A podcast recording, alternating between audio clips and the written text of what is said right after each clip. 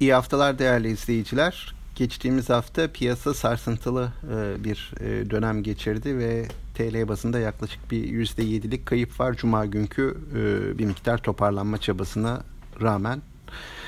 Küresel piyasalara baktığımızda ise küresel piyasalardaki iyimserlik devam ediyor. Burada hani genelde öne çıkan yaklaşımlar işte Amerika'da yeni bir destek paketinin açıklanması ihtimali yine pandemiye ilişkin, Covid-19'a ilişkin yeni bir e, aşının bulunması ve bu sayede işte e, Covid-19 ile ilgili endişelerin giderilebileceği beklentisi. Ancak e, biz bu tarafta e, küresel olumlu havadan çok fazla yararlanamadık son dönemde. Hem kur açısından hem borsalar açısından. Geçtiğimiz hafta kur tarafında e, bayağı oynak bir dönem vardı. Dolayısıyla bunun borsaya da e, olumsuz yansımaları oldu. Şimdi yeni haftaya başlarken e, geçtiğimiz hafta alınan bazı tedbirler var kurdaki oynaklığın azaltılmasına dönük olarak.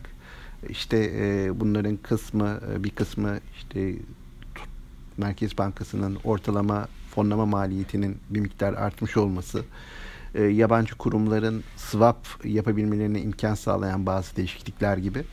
E, piyasa bunların volatilite üzerindeki etkilerini bu hafta görmeye çalışacak. Eğer e, bir miktar istikrar sağlanabilirse kur tarafında bunun borsaya olumlu yansımaları olabilir. Aksi takdirde satışlar e, bir süre daha borsayı baskı altında tutabilir diye düşünüyorum. Küresel piyasalara baktığımızda ise 15 Ağustos'ta ABD-Çin arasında e, ticaret görüşmeleri yapılacak. Hani bu son dönemde iki ülke arasında artan gerginlik bu 15 Ağustos döneminde de e, bir miktar e, zirveye çıkabilir. Bu da küresel piyasalarda şimdiye kadar korunabilmiş iyimserliği olumsuz etkileyebilir. Yatırımcıların buna da dikkat etmeleri gerekiyor. Yakın vadeye odaklandığımızda bugün ne bekliyoruz da geldiğimizde Hani Amerika piyasaları bizim kapanıştan sonra hafif alıcılıydı. Bu sabah itibariyle de vadeli işlemlerde e, hala artılar devam ediyor, korunuyor. Ancak e, TL tarafında piyasa e, bizim piyasa kapanışı sonrası bir miktar e, değer kaybetti. Hani piyasa kapanışı TL dolar paritesi açısından daha iyi seviyelerde gerçekleşmişti.